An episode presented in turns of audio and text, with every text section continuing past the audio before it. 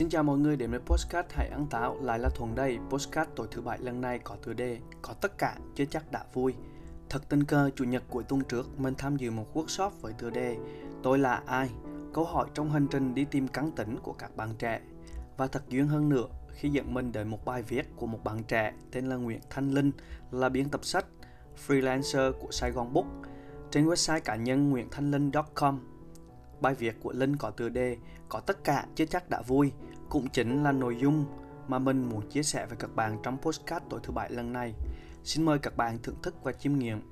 Bài viết Có tất cả chứ chắc đã vui, Tác giả Nguyễn Thanh Linh Dòng đọc HAT Trong series Squid Game, Trò chơi con mực, Nội đình nội đảm gần đây, Có một thông điệp cuối phim mình thấy rất ý nghĩa Khi nhân vật chính, Nam chính Gi Hun, gặp được ông trùm sáng lập trò chơi con mực đang nằm trên giường bệnh. Nói sơ qua cho các bạn chưa xem phim được hiểu, thì trò chơi con mực là một dạng trò chơi sinh tồn gồm có 6 vòng chơi, mỗi vòng tương ứng với một trò chơi dân gian của Hàn Quốc. Tổng cộng 4, có 456 người chơi, mà nam chính là số 456. Mỗi trò chơi sẽ loại dần từng người, đồng nghĩa họ sẽ bỏ mạng trong trò chơi đó cho đến khi ai vào được vòng cuối cùng và loại hết 455 người còn lại thì sẽ chiến thắng và giành được số tiền hơn 45 tỷ won. Đa số những người nhận lời mời tham dự trò chơi con mực đều là những người ở dưới đáy xã hội. Đã không có tiền mà còn nợ nần ngập đầu, lâm vào cảnh khốn cùng, bị chủ nợ truy đuổi khắp nơi, không khác nào sống trong cảnh địa ngục trần gian. Còn người sáng lập trò chơi con mực là một gã siêu giàu, tổ chức các vòng thi như vậy cho những khách mời VIP khác đến xem những cảnh những người nghèo vì một món tiền thưởng mà tranh giành, phản bội và chém giết lẫn nhau. Tới gần vòng cuối cùng, các VIP mới chính thức đặt cược xem người chơi nào sẽ giành chiến thắng như một trò đua ngựa mua vui. Ở cuối phim, nhân vật nam chính tới gặp ông Trùng để hỏi lý do vì sao ông ta lại tạo ra trò chơi độc ác nhân tâm đến như vậy. Ông Trùng mới trả lời anh ta rằng Cậu có biết người không có tiền và người có quá nhiều tiền giống nhau ở điểm nào không? Nếu có rất nhiều tiền, dù mua gì, ăn gì, uống gì thì đến cuối cùng cũng sẽ thấy chán. Họ không tìm thấy được niềm vui trong cuộc sống nữa. Câu nói của ông Trùm là mình nhớ tới chuyện tỷ phú người Singapore 23 tuổi tên là Tyler Hoan được sinh ra và lớn lên trong một gia đình siêu giàu ngay từ nhỏ, anh chàng này đã sống trong một ngôi biệt thự ở trung tâm London, được nuôi dưỡng bởi bảo mẫu, quản gia và trong nhà có hẳn một đội an ninh để bảo vệ cho sự an toàn của cậu ấm.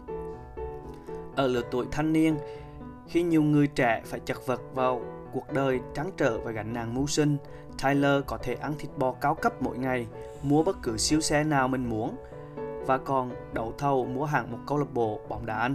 Sau khi gia đình gặp biến cố, người cha mất để lại cho Tyler một khối tài sản hàng tỷ đô. Những tưởng sau ảnh hào quang về một cuộc sống sung túc đầy đủ là hạnh phúc hay niềm vui.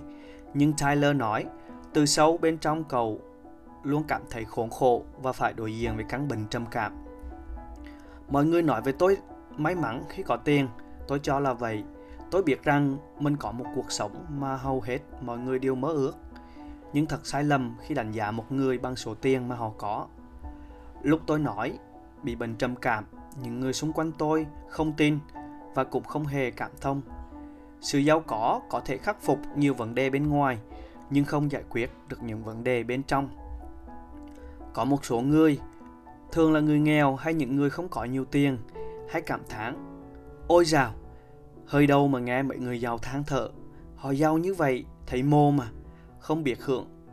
Thử sống trong hoàn cảnh nghèo khổ như tôi, đi rồi có than thở nữa không? Lẽ thường người ta thường không sống trong hoàn cảnh của người khác thì rất khó để hiểu hay thấu cảm, thấu cảm được nỗi khổ của đối phương. Người càng giàu về vật chất thì lại khổ, tâm lại càng nhiều. Cái vô chừng của sự giàu có nằm ở chỗ, như lời ông Trùm trong phim Squid Game nói, bạn có được tất cả mọi thứ mình có, hưởng thụ được hết của ngon vật là cảnh đẹp trên đời Vậy thì cuộc sống của bạn có gì vui? Trong đợt giãn cách xã hội vừa rồi, một người bạn cũng than thở với mình tâm trạng của bạn ngày càng đi xuống. không còn cảm thấy gì vui hay hứng thú trong cuộc sống. Mà đến khi ra hỏi ra tình cảnh của bạn, hẳn nhiều người sẽ ngạc nhiên giống mình. Vì tuy giãn cách xã hội, làm việc ở nhà, nhưng bạn được về ở với gia đình chứ không phải kẹt lại ở trọ như nhiều người bạn khác ở Sài Gòn. Mỗi ngày bạn được trò chuyện với ba mẹ, được ăn cơm nhà nấu, nhà bạn lại có ban công trồng cây, có sân vườn để tập thể dục buổi sáng. Và Giang ơi, còn có nuôi mèo để chơi. Thực sự bạn sở hữu một combo mà hàng triệu người ở Sài Gòn mùa này áo ước như bạn còn không được. Vậy mà bạn vẫn không vui, ấy là vì sao? Trong cuốn sách Lost Connection mà Nguyễn Thanh Linh đang biên tập sắp xuất bản sau mùa dịch, tác giả John Harry có chỉ ra 8 nguyên nhân thật sự gây ra trầm cảm và lo âu. Thứ nhất, mất kết nối với công việc. Thứ hai, mất kết nối với người khác. Thứ ba, mất kết nối với những ý nghĩa, giá trị ý nghĩa. Thứ tư, mất kết nối do, do sang chấn tuổi thơ. Thứ năm, mất kết nối với vị trí xã hội và sự tôn trọng. Thứ sáu, mất kết nối với thế giới tự nhiên. Thứ bảy, mất kết nối với một tương lai chắc chắn và hứa hẹn. Thứ 8, những thay đổi trong bộ não bộ và gen. Đây là nguyên nhân thứ 8 thuộc về thể lý và nhiều người ngày nay tìm đến thuốc chống trầm cảm để giải quyết. Nhưng cách giải quyết này chỉ ở phần ngọn chứ chưa phải ở phần gốc. Đa số chúng ta trong cuộc sống hiện đại khi người ta ngày càng sống ảo trên internet và ít kết nối trực tiếp ngoài đời thực sẽ càng rơi vào tình trạng mất kết nối trầm trọng với chính mình, với thế giới, với cuộc sống xung quanh để rồi hệ quả là chứng trầm cảm và lo âu xảy ra. Như khi mình trò chuyện với người bạn, cảm giác đau mút của bạn từ việc mất kết nối với thế giới tự nhiên, lý do thứ sáu và mất kết nối với tương lai, lý do thứ bảy. Bạn vốn dĩ là người thích tập thể dục thể thao, mỗi sáng thường chạy bộ ngoài công viên, cuối tuần thì đạp xe hay đi chèo thuyền với bạn. Nhưng thời gian giãn cách chỉ quẩn quanh ở một khoảng sân vườn nhỏ trong nhà, với bạn là chưa đủ đô bạn cần phải ra ngoài để kết nối với thiên nhiên thì mới cảm thấy được sạc đầy năng lượng. Còn yếu tố mất kết nối với tương lai là do bạn mới chuyển sang công việc mới, lĩnh vực hoàn toàn mới nên có cảm giác bấp bênh, không ổn định về tương lai của chính mình. Khi mình đặt câu hỏi cho bạn hình dung thế nào về tương lai của bạn trong vòng 3 tới 5 năm nữa, bạn không có hình dung nào cụ thể, mọi thứ đều mơ hồ, bạn không biết bạn sẽ ở đâu vào thời điểm đó qua hệ quý chiếu tám nguyên nhân ở trên, mình mới phần nào thấu hiểu được lý do vì sao tâm trạng của người bạn mình lại đi xuống như thế. Khi trong hoàn cảnh hiện tại của bạn đã có tất cả mà lại không thấy vui. Dĩ nhiên, hệ quy chiếu này chỉ mang tính tham khảo vì nó chỉ là khám phá riêng của tác giả Sean Harry. Quay trở lại trong trường hợp của ông Trùm ở phim Squid Game, trò chơi con mực.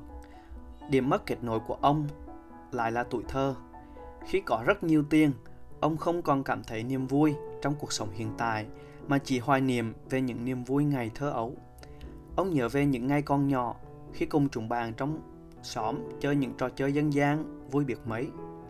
Những trò chơi dân gian, dạng đơn và quãng thời gian tuổi thơ ấy là thứ mà dù có rất nhiều tiền thì ông cũng không thể mua lại được.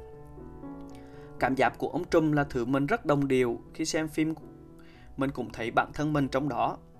Nên đối với mình, Squid Game là một bộ phim hay, dù vẫn có một số sàn.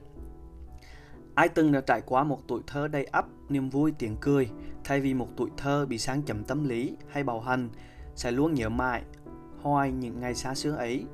Có lẽ thế, thế hệ 9X đời đầu như mình cũng là thế hệ cuối cùng nhớ được những trò chơi dân gian Việt Nam như dạy nhảy lò cò, năm 10, ô ăn quang, cả sầu lên bờ, chơi u, giật cờ, mà thế hệ con nít ngày nay không mấy hứng thú và cũng chẳng buồn chơi vì không vui bằng những trò chơi game hay xem YouTuber, YouTube.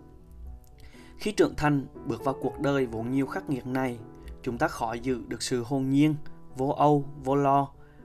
Như ngày bé, hồi bé cứ hứng lên thì rủ nhau chơi, chơi chán thì giải tán đi về, giận dội nhau thì nghỉ chơi, sáng hôm sau rồi lại làm hòa. Niềm vui trẻ con hết sức giản đơn, trong trẻo như mưa mùa hè đồng trên lá.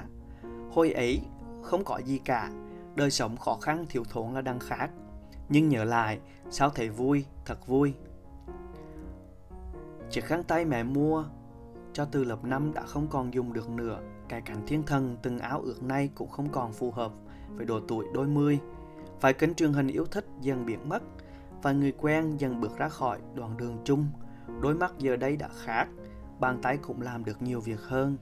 Ai cũng bước tiếp, chung quanh cũng khác xưa, vì đây là cách mà thế giới vận hành.